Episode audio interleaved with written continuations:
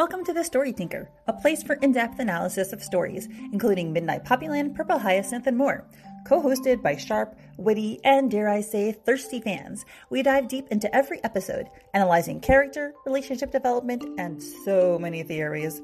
You can follow The Story Tinker right here on YouTube, as well as all podcast platforms. You can also follow The Story Tinker on Instagram and Facebook. For bonus content, sneak peeks, and more, you can support The Story Tinker on Patreon. If you like what you see, please like and subscribe. Thank you for listening to The Story Tinker, and let's get started. Hi, everyone, and welcome to episode 32 of the Story Tinker Purple Hyacinth podcast, Lonely Lullaby. And today we have Fire Dancer, Hadzy, and Fwoot. Hello. Hi. So, where we left off last episode was after um, Lauren, Kym, and Will discovered Harvey's dead body, and they were talking to um, the rest of the police department about it. And Kym has run off. So, Fire here if you want to start us off. Right. So starts off by we have Lauren trying to reach out to Kym, Kym kind of running away. And then Lauren calls out Kym. She's about to run after her. And then Hermann stops her saying, Officer Sinclair, I need you to go to the interrogation room and give your report to March on what happened this morning and then you can see Lauren kind of clenching her teeth, trying not to lose it, and just like, can it wait? I found it interesting. Like, I don't see that she's mouths off to Hermann often. So I think like, you know, she really, really wants to go after Kym to the mm-hmm. extent that she's willing to like be rude to, to her commanding officer. Yeah, no, that's mm-hmm. yeah, you can tell she does she does not want to do what he says right now, and that is one of the few times it's visible it, it kind of shows how Lauren like prioritizes her friends rather than her work mm-hmm. or how she feels uh, um, other than what she's supposed to actually do. Mm-hmm. Yeah, I agree. And then Hermann says, "Well, the uh, well, the other two already stormed off. The other two meaning Kym and Will. So we'll start. So we'll have to start with you. Uh, Hermann being as unsympathetic as ever. You can see she just kind of like mm, looks away and he just says, Focus, focus, officer. Lieutenant Hawks went after her. Liddell is fine. Actually, that was all Hermann saying that, which mm-hmm. speaking of, it, I think that was actually pretty sympathetic of him. Mm-hmm. I'm surprised. Like, I totally forgot that he said this. Yeah. But Mm-hmm. Yeah, that's like he actually notices that she's distraught. Wow, oh my god, I can't believe Hermann said this. I'm now I'm shocked. Hermann, Hermann, Hermann has feelings. we only have like one panel of Hermann, like where we really see his expression. But mm-hmm. for Hermann, I would say, especially with this dialogue, he seems pretty shaken too. Like he's he is kind of a jerk, but I think that losing an officer does hit hard for him, especially mm-hmm. someone who is under his watch. Yeah. And, and I think that also kind of does play into who he is as a character because like this is just my theory, but I think that like Hermann specifically will take um his officers out of dangerous positions if it means protecting their safety and I think I don't know if we know this yet, but like Lauren was demoted. Mm-hmm. Yeah, we know this. Yeah. And I think he did that out of like to protect her because if Lauren wasn't demoted, she would probably be dead by now, like actually dead. Yeah. Oh, and yeah.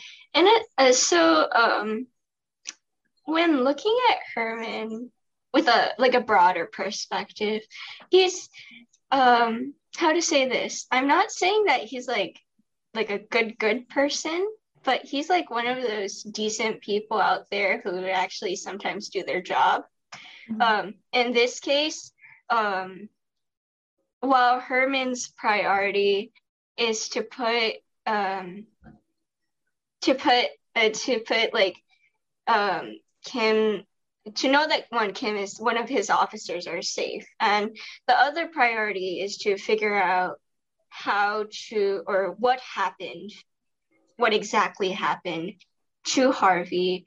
And since it's also early in the morning, he, they have to do it quick, or else we don't want more people like him running outside of the precinct. So, in a sense, he's already pretty logical at this point. Since two people, like out of three witnesses, two people are gone, he has to interview or conduct an interview for the the last remaining witness. Mm-hmm. Mm-hmm. Yeah. yeah. Hermann, I think, like, although Lauren wanted to comfort Kym, I think Hermann did make the right choice in having her stay back because, um, you know, like Hadzy said, they were like the three people who found it, and they are going to be suspected if they don't figure out what happened. So he probably doesn't want them to be suspects of, you know, Harvey's murder. And so the sooner he can get um, eyewitness reports from them, like this, the better. Yeah, no, I agree. Because even though it is a little bit kind of at least in Lauren's eyes, just like unfeeling to say just like no, no, you you go to the interview now. It doesn't wait. I do agree that's the right decision because as shaken as all of them are, it needs to get done. They need to know what happened. Yeah, and especially it's because it's most likely murder because there's no way that was an accidental death. Oh. And yeah, so it also brings the safety to the rest of the officers and staff working at the APD. Right, yeah. the office. So yeah. Yeah, because I feel like that's maybe why Hermann may seem a little bit shaken here, because like mm-hmm. It's not just that an officer is dead; it's that an officer is dead in the precinct. So it just means someone got through security, someone murdered, and they got away with it. Mm-hmm and that's that's scary one of my favorite things to think about whenever I want to feel bad for Hermann is I just think about how many funerals this man has attended about officers who like worked for him at some point. Just yeah. the guilt that he was supposed to like protect them and he couldn't. So yeah. I feel like maybe Hermann I I don't want to say he's a terrible person because I don't I don't believe he's a terrible person. I just think I think he is a good person. Just he's turned into a very bitter person. Same. He I... he sort of um, prioritizes the act of delivering justice first, rather than putting his emotions first, which is really important for an officer, especially an artist, because of their motto that behind the mask when they put on the mask they're not like they're individual they're like representing justice in a sense mm-hmm. and because and he became captain for a reason i think and he's clearly putting his job first he's acting he's acting because of his job and he's letting his like he's letting his emotions act upon his job, his morals, which are the APD um, mottos and missions. Mm-hmm. Yeah, I I do agree with that. I think he prioritizes the logical side instead of the emotional side. But I think his downfall is since I think his downfall is just his pride. Mm-hmm yeah he like as he said he is trying to live up to apd ideals and i think that does stop him in some cases like from actually doing what is best but i think in moments like these he is trying to look out for his officers while still being complicit in what his job requires him to do mm-hmm. and frankly like on fire's idea of that Hermann is a good person, just who turned really bitter. This is again a theory of mine, but we know that Hermann was stood up for a promotion. And personally, I think that a good twist would be that Hermann was actually deserving of that promotion, but he wasn't loyal to the Phantom Scythe, which is why he didn't get it. Mm-hmm. So instead, the Phantom Scythe, who had like infiltrated the APD, they had someone hire someone who was actually loyal or could be puppeted by the Phantom Scythe, so they could get like even deeper into the police with the chief of police. Mm-hmm. That's very interesting. You know what I would find interesting if I will I will say this really fast, but I feel like it would be interesting if Hermann kind of had like a a Severus Snape kind of arc where it's like he's horrible to the main character, which like he has a bias against Lauren. We all see it. And mm-hmm. regardless of what she's done, which I do say her demotion was deserved, but like the bias he has against her, it's too much. But like he's horrible to the main character, but if what Fwoot says is kind of like um on the mark, I feel like maybe it could go to the route of he's trying to look out for her in his own kind of like very prideful way. Yeah. It could be interesting. Um like when it comes to like when I think of Hermann, I don't necessarily think that he's like thinking as like a biased person only against Lauren. Um, well, maybe like part of her actions were significant because they did like indeed damage the reputation of the APD itself, like entirely.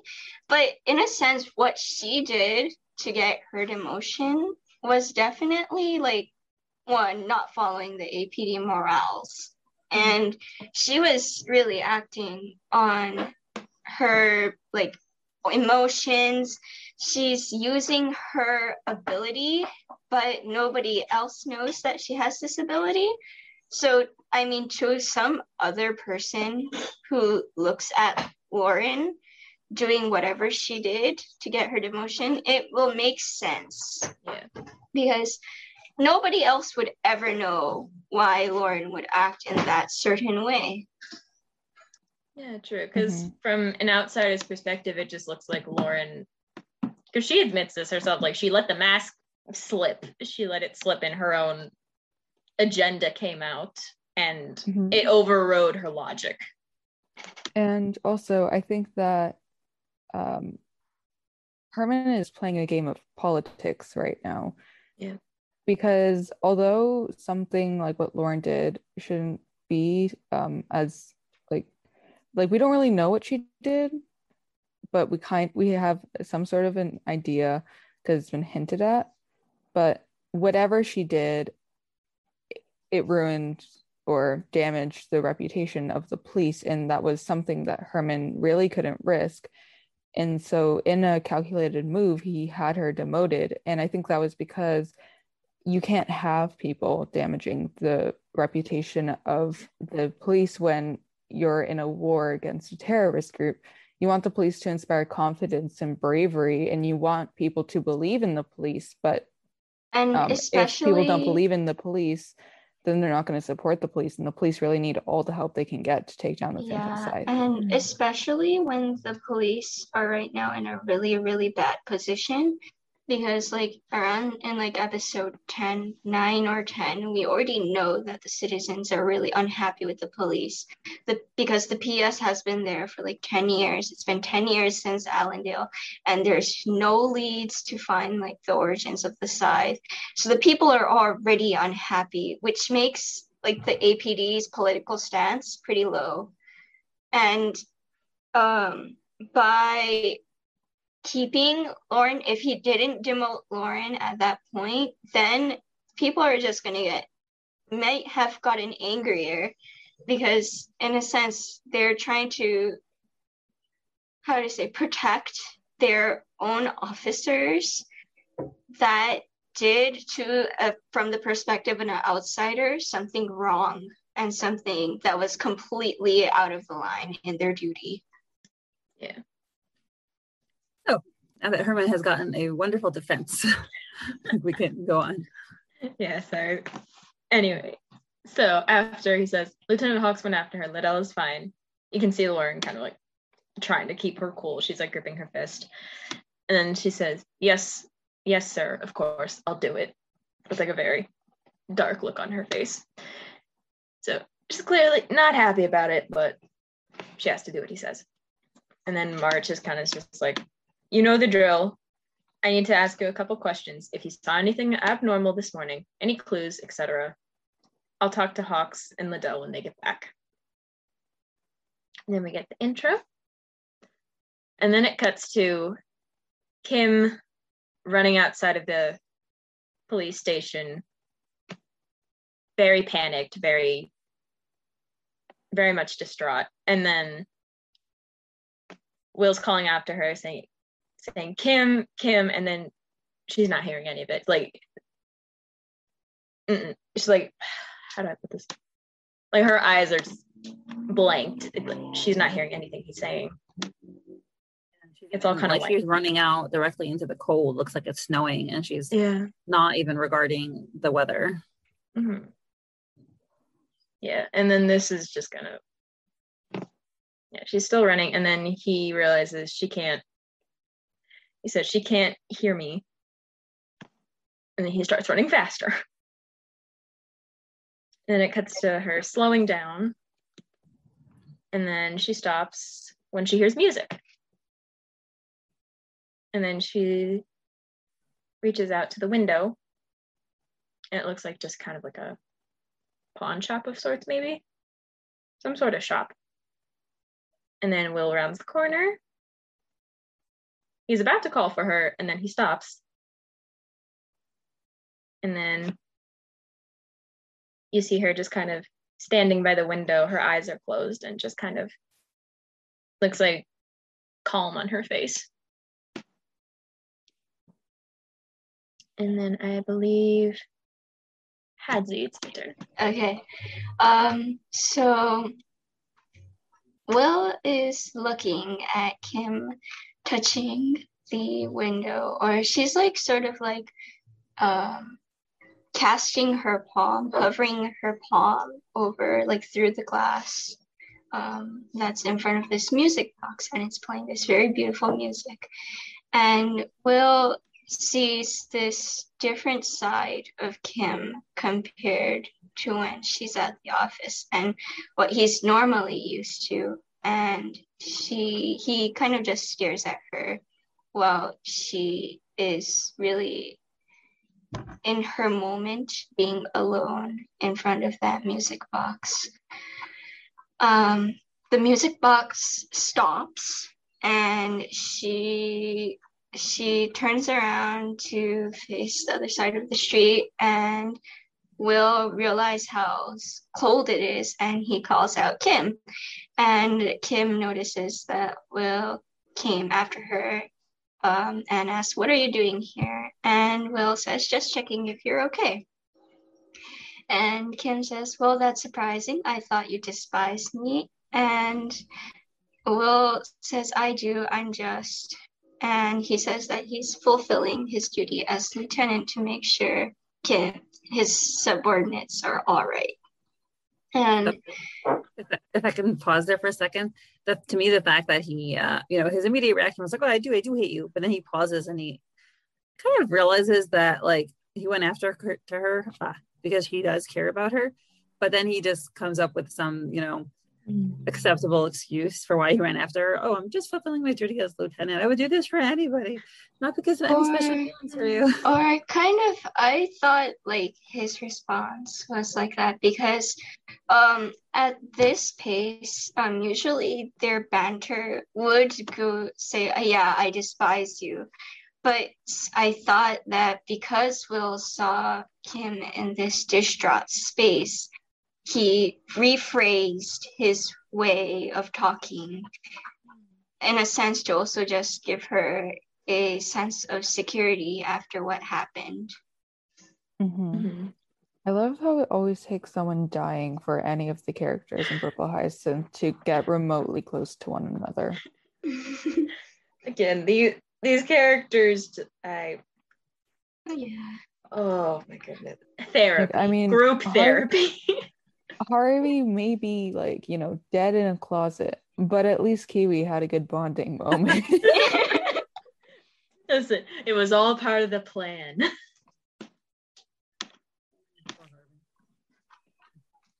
Um, next panel, Kym says, Don't worry too much. I was just a little surprised. That's all. I'll be okay.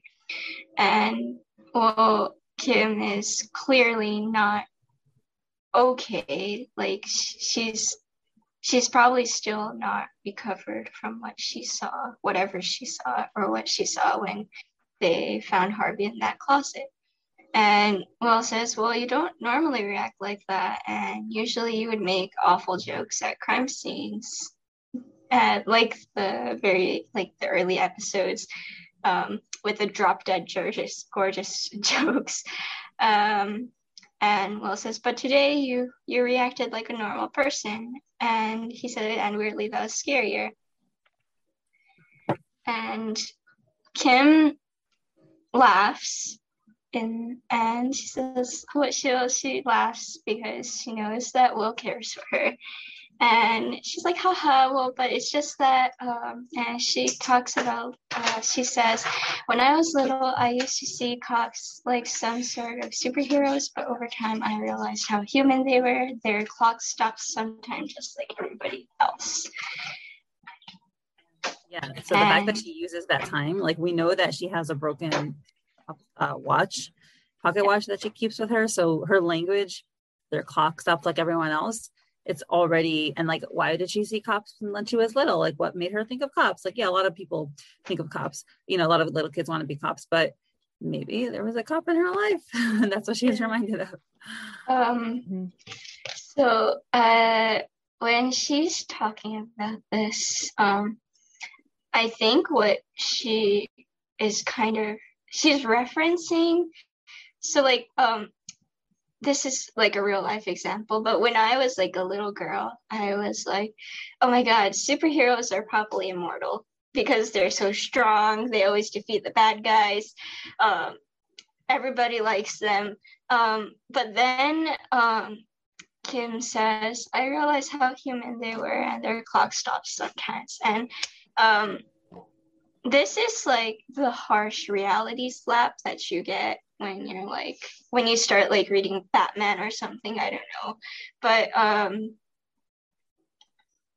Kym like Kym recognized at some point in her life that not everyone, not everybody is like a superhero. To even if they are like considered to be a superhero, they're not immortal. They're mm-hmm. not extremely strong. Um, they're they're definitely like other people. They're like they're this they're like the same people as us, like as her, and their clock stops sometimes. They're eventually because every human is mortal. Everybody's clock is gonna, you know, stop sometime um, either like in the future, near future. We, we never know when it's going to stop. Mm-hmm.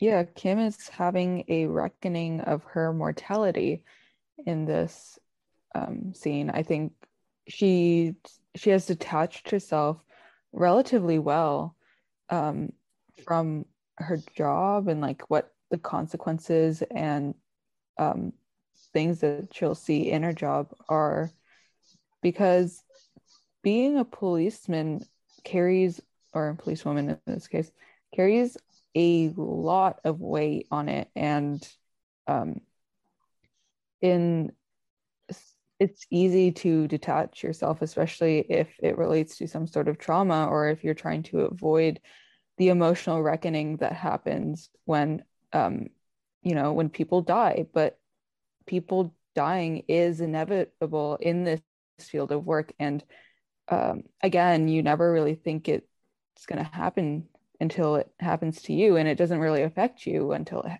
happens to you.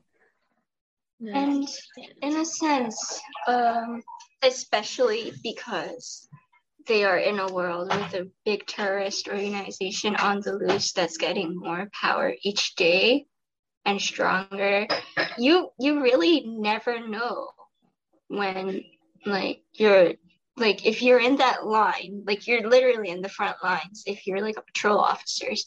And i think you don't really acknowledge that fact until you reach a certain point like right now. Um like i highly doubt that people like most people in the apd would like think that um you know somebody would die. Because we have those little moments in the office in the really early episodes. Everybody's acting so carefully bubbly everybody's friendly. But I find it hard to believe that some people, like most people, like would probably wouldn't think of what's going to happen the next day, what's going to happen when you get home, what's where you're going to find out because I mean, ignorance is a bliss sometimes, but you have to acknowledge that in order to do it. And Kym right now is really showing like a great example of somebody acknowledging that really anything can happen to you in life. Yeah. And I think Kim as a person in her line of work, it's very easy to get desensitized to tragedy or death. I think Kym just the way she detaches herself is just humor. So she'll make jokes about it and pretend it's easier than it is but then this sort of thing it's it's a shock to the system because you like you don't think your coworker is going to be the one that you have to clean up their body you don't you never think that until it happens and mm-hmm. she was oh, you could go first. Oh no sorry. Oh okay. I was going to say that we just saw um in a few episodes before this how easily Kym just pulled a gun out on someone. Um, so being des- desensitized is definitely what Kym has gone through if she's just um a so easily like just exerting violence or threatening violence on someone who only has a knife like that person brought a knife to a gunfight. And then also in the earlier episodes as we saw she just completely couldn't care or didn't show any signs of caring about the dead person. And instead she used humor to cover up likely how she was feeling. And she probably uses uh, humor to cope with a lot of things. And she just um, uses it as a form of escapism to what she is actually doing mm.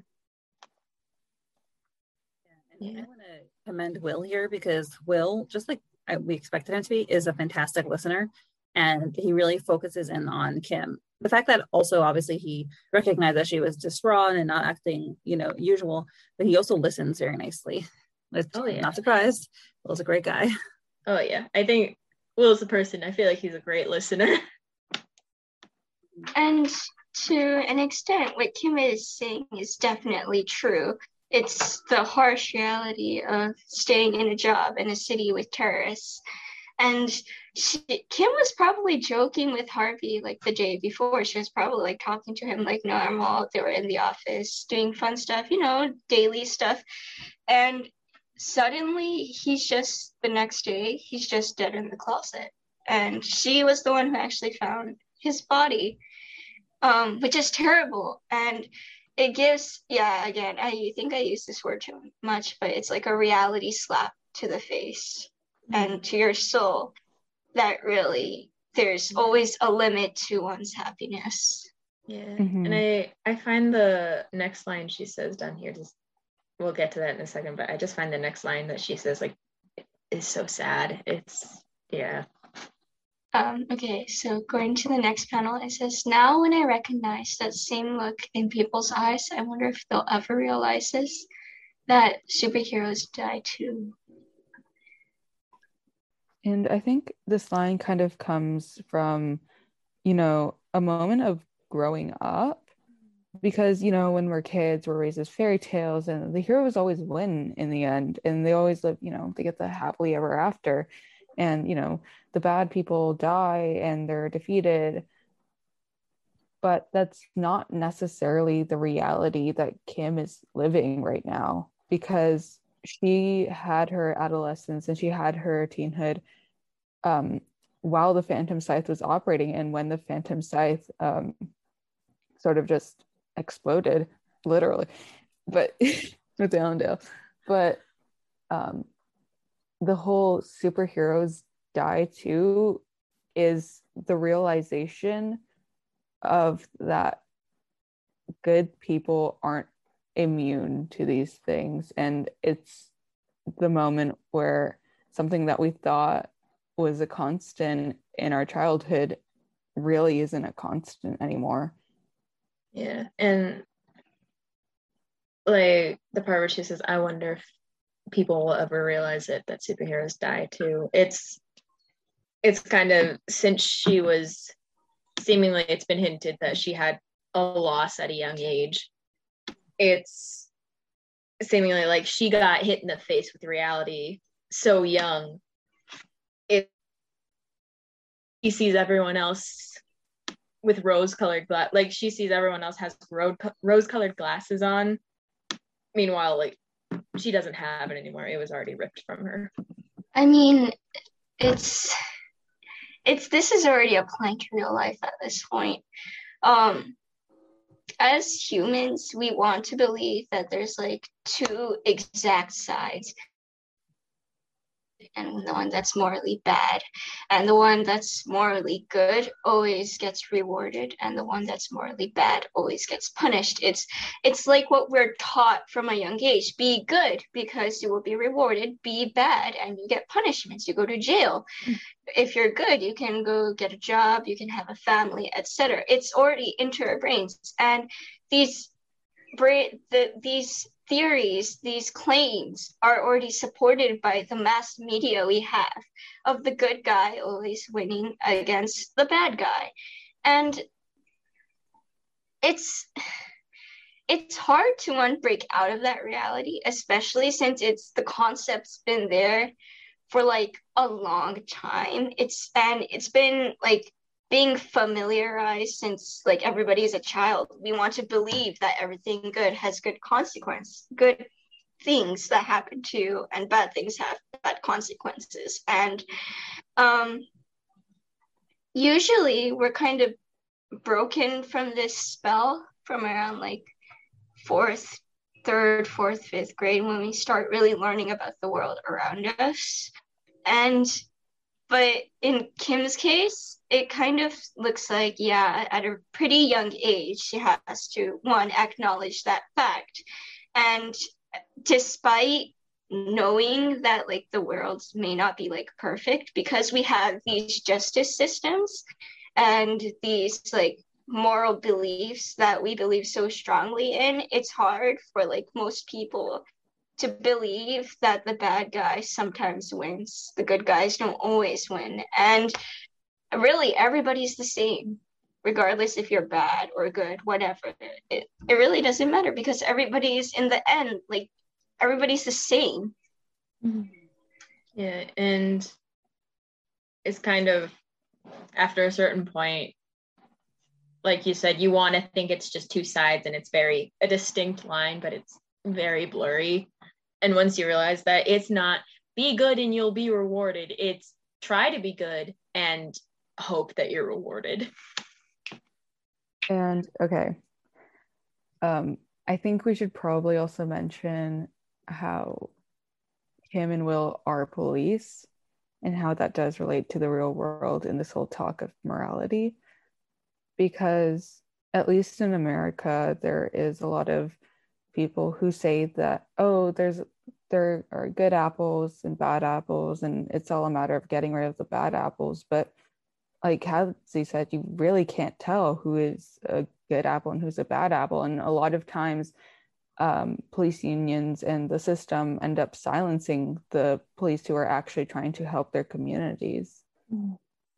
And so, if Ardhalis's police system is anything like that, then um, it is important to take that into account because there are people, because we see people who try to do the right thing, but um, they often end up doing something that is kind of only harmful to others. And, and the consequences of their actions can be life threatening yes. And um, when just looking at what the police does that and what okay so when we look at police just from their actions what they do you could like and if you just put it simply they can have guns they can shoot if they want to they lock people up behind bars um, they are presumably serving justice but sometimes it's a mistake. Sometimes the wrong person gets behind the bars. And when you just look at these actions, it really makes you question if this is like the actual good way of delivering justice, of determining what's good and what's bad. And as humans, we don't even know the distinction of what's good and bad because we're just really doing uh it's like a we're like a herd we're doing what majority thinks is right mm-hmm. even if that right or good is not like right at all or not reasonable at all. So it's a messy world. And oh, yeah. Mm-hmm. Yeah, it's a messy world. And in yeah, in this episode it really kind of acknowledges that. Mm-hmm. We'll definitely have a lot to say about that in a later episode. And I know you guys know what I'm talking about. So we'll definitely discuss that issue there. Um, so if you want to continue here. I want to add on that like I think that this is some of the reason why I think Hermann was justified in demoting Lauren mm-hmm. because her actions as a police officer are important and if she does the wrong thing then she does deserve a serious consequence oh, because it's more than reputation it's about responsibility power that you wield as someone who is supposed to protect the community because your power is privilege and if you don't use that privilege right then you end up hurting a lot of people. Oh yeah. I agree with that. So Hadzy, if you want to finish up this section. Okay, um, and after that, um, Will notices and says, You seem quite fond of that music box, aren't? Why? And Kym interrupts him what, well, because she claps her hands and she says, We should really go back to the precinct. Um, and it's like she's purposely dodging mm. the question. And mm. she says, They're probably waiting for our depositions, and infuriating Hermann is really not on my bucket list this morning. And so, and then once they say that, Lauren waves to them with their coats and we have this panel of all the three of them with small smiles and the it transitions to the next scene yeah I, love I, that. I didn't even realize that she was bringing their coats out for them. That's very sweet. I know, yes. like I love those two panels. It, like it's just it's so cute. Like and that's it's, it's a wholesome moment. Yes, and it it's also um at this point it's like December or at least late November. So yeah. she's thinking and she's watching out for her friends. Yeah. Plot wise, um, I'm filing away the detail that there's a music box in her life and that she doesn't want to talk about the melody mm-hmm. or the music box or something. So it's like keep in mind what and especially what with about. Oh yeah, and especially with the talk of like you know kind of these themes of growing up and recognizing like um you know the grayness of the world and recognizing your own morality within inside that.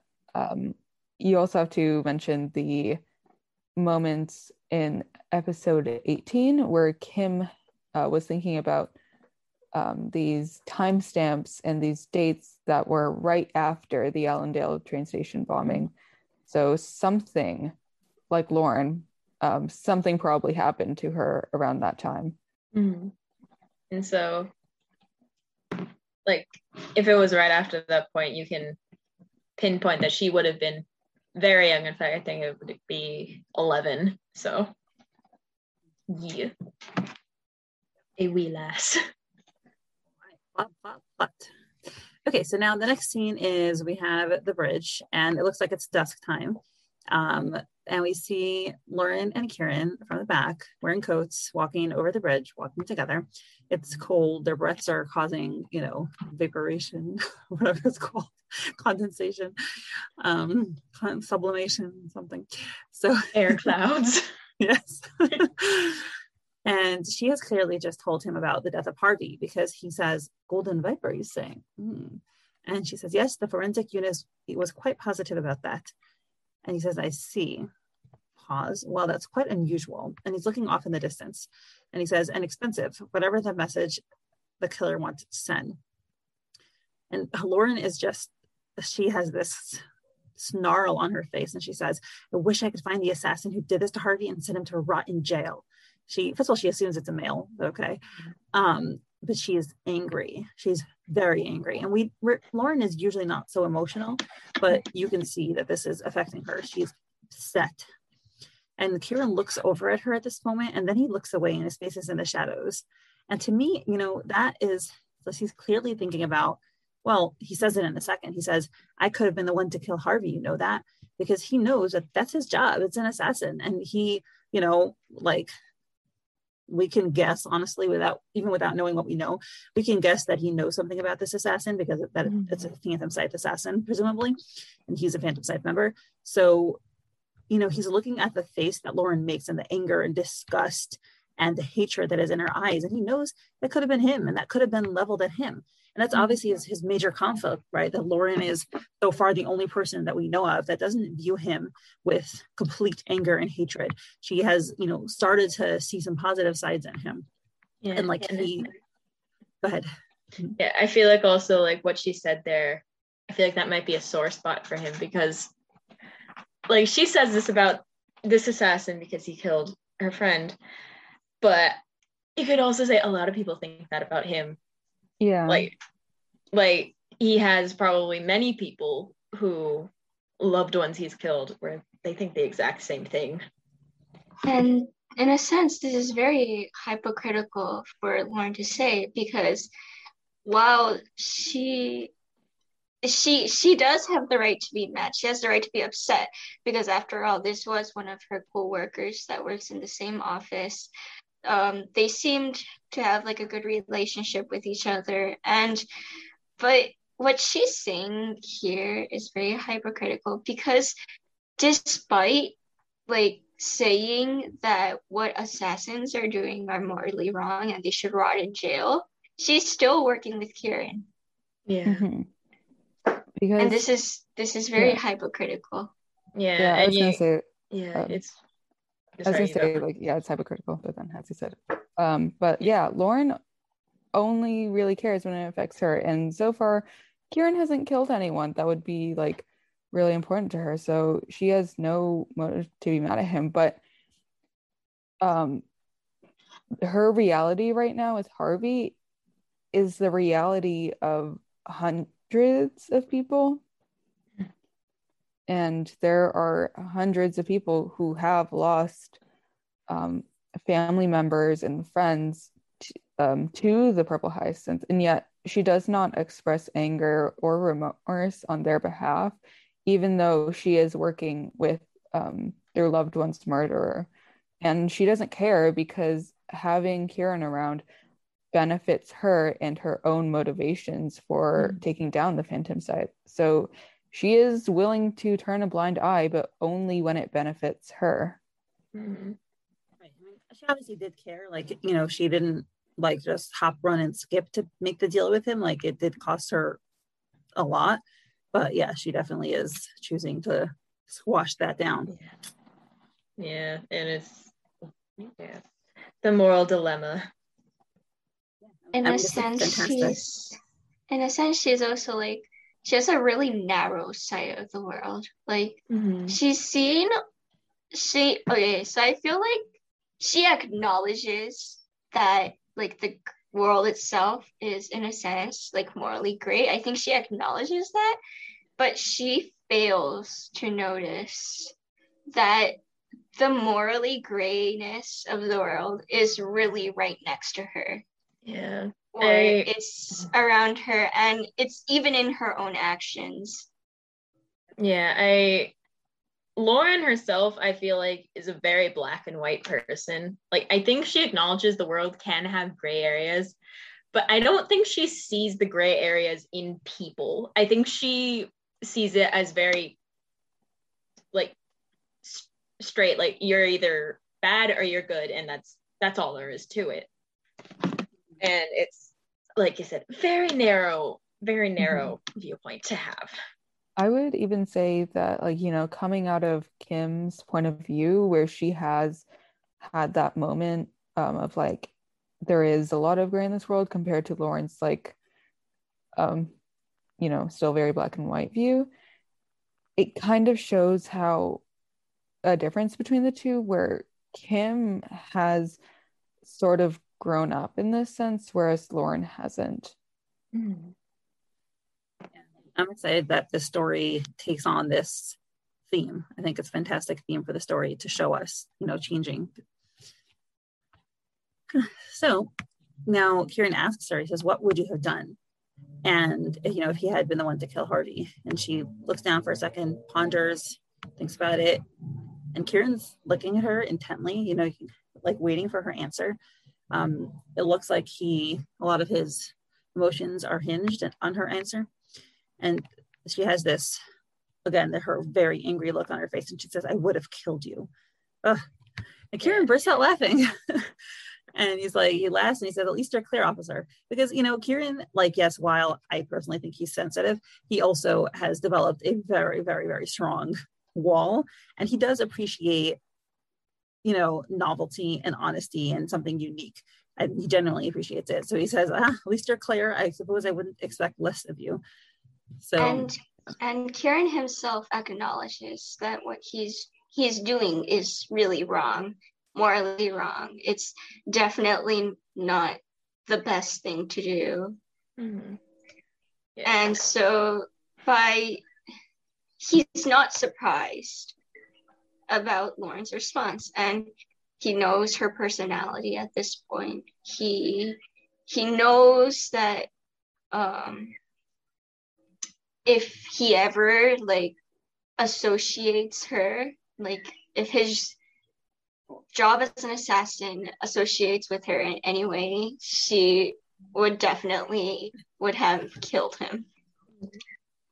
Yeah, and I think I find it interesting that this was one of the few questions he's ever asked her where he was deadly, like not deadly serious, but like he was. There was no humor in his question. It was because usually like he he'll be serious, but he has like a hint of like humor to it where he's like kind of like he doesn't care about the answer really. This one he was like hit like he was like hinging on her answer. He was just waiting for it. Mm yeah, I love seeing people being serious. So yeah. I love it. And now Lauren stops and she kind of looks down and fidgets with her fingers because she's about to kind of like ask him for a favor. And Lauren doesn't do that easily. And she says, Do you have any idea who it could be? And Kieran kind of looks away, says, I have my suspicions, although I'm not sure of anything. And he looks at her and says, I can find the person who did it for you. Hmm, he is giving her an offering. He is going to do her a favor oh. all on his own.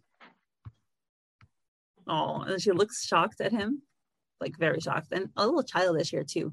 You know, it's like an unguarded expression. And then she smiles. She has her nose is red because it's cold outside. First genuine smile she's given him. A real smile. She appreciates. this is the first moment when I when I read this chapter for the first time. This was the first moment where I'm just like genuine emotion. I love that. See that, you know, like a, finally a non aggressive, abrasive interaction between them. Or not something but, dripped in sarcasm. Right. But Kieran immediately, you know, like moves on and he's like, however, and he has this cute face. He, he's like, we have much more pressing matters we need to talk about tonight. Flemmings will be back in town in two days, and we better start planning our, our little infiltration. Lauren Do we have enough time to build a file on him? Nope. And somehow I have a feeling we should neutralize him yet. I want to learn more about him before moving against him. He could be useful later. And then Lauren's like, hmm. So when you said I had to dress up, you meant she has this anxious look on her face. He's like, Yep, I borrowed one of their uniforms a few hours ago. Borrowed in quotations. And he holds out the bag to her and he takes it out and he's like, and trust me. And he grins. And his focus is on just his little smirk. You are going to hate it. And then whoosh. And by the way, food, I thought it said Fwoot first. And I was like, wow, that's a nod to like their favorite fan. But no, it's just it says foosh, but we could pretend it says Fwoot. And literally every time I see Foosh, I'm like, hey, it's me. Because like at one point I did have my name as like Foosh as a joke because I would just do parodies of food because it would just get like auto corrected so many times. So oh. So he brandishes this outfit. Lauren has a shocked look on her face, and then she has a disgusted look on her face, and she says, "What the?" really, she does not like her outfit. Uh uh she doesn't like it at all. Like I, R.I.P. I just love deserves better than this. I just love the look of like glee, almost glee on his face at her at her misery. I love it. we can expect no less from our sadist Kieran. of course. so, in 30 seconds or less, what are your final thoughts on this episode? Um, this episode is definitely one of my favorites. It was definitely one of those episodes that kind of kept me in, like, helped me keep reading the whole series because it it focuses on I personally really love the gray morality thingy when it comes to superheroes have their limits. It it acknowledges reality at the same time. And and the I really like these character growths a lot. And um I don't know, I just like seeing Kym talking about these things because one, it's her honest opinion, and it definitely helped me get to know Kym better as a character. Mm-hmm. Mm-hmm. Okay.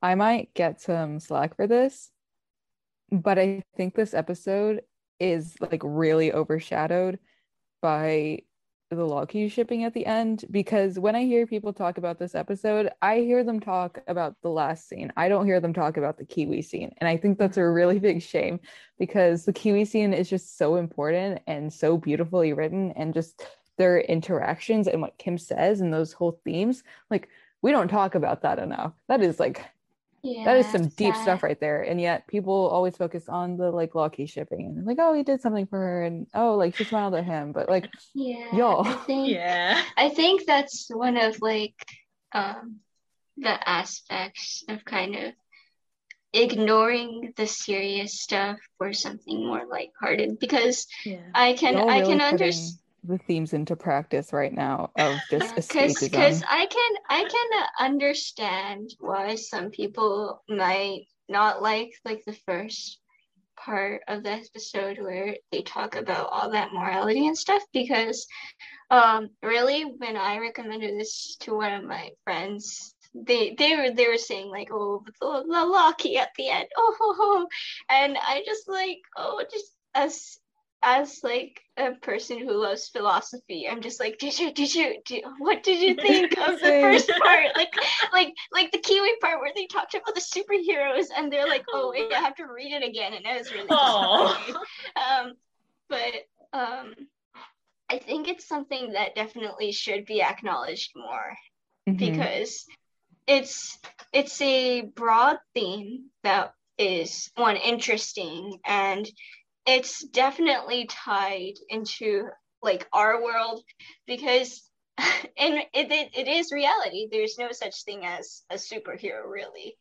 And not anybody can be like like not everybody good can be happy. And just because you're good doesn't mean that you can have like a good life, a good long life. It can always be cut short. It can happen really anytime. And this is what I really love about this episode, I think. Yeah.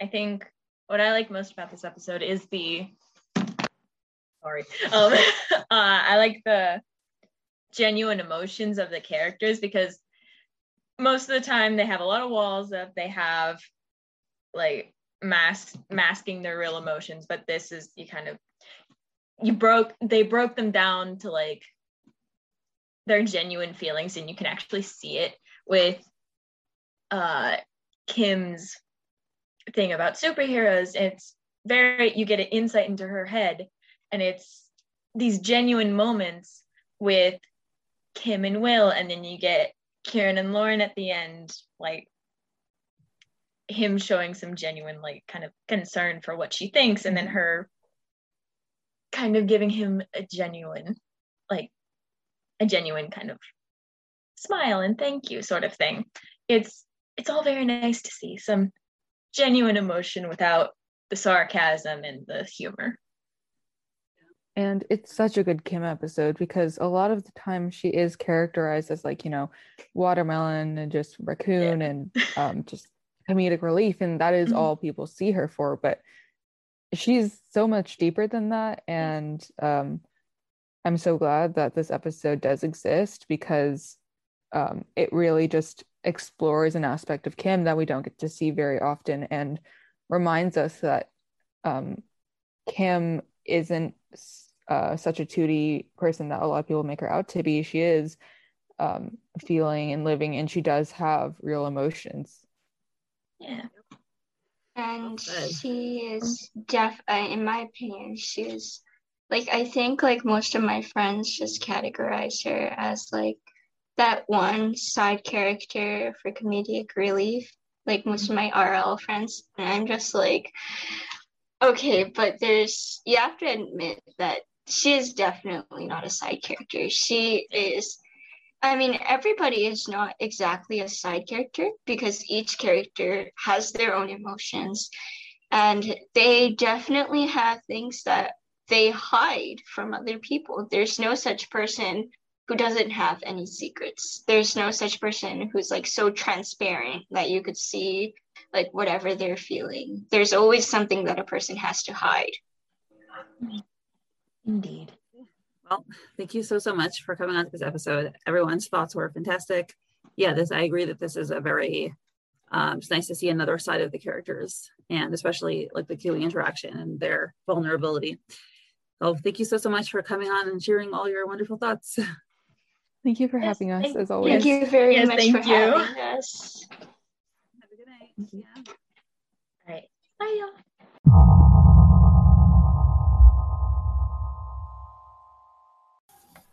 Thank you so much to my current patrons Susie, Lady Liveris, Lily, Jenny, Haley, One and Only Taco, Elizabeth Maria Molly, Veronica Emily Emily, Joe Rochelle Dahlia Saucy Tuggles, Meg Ann Rose Priya, Alex Misty Laura, Joanne Patty Jen, Emilda and Shannon. Your support is really, really appreciated.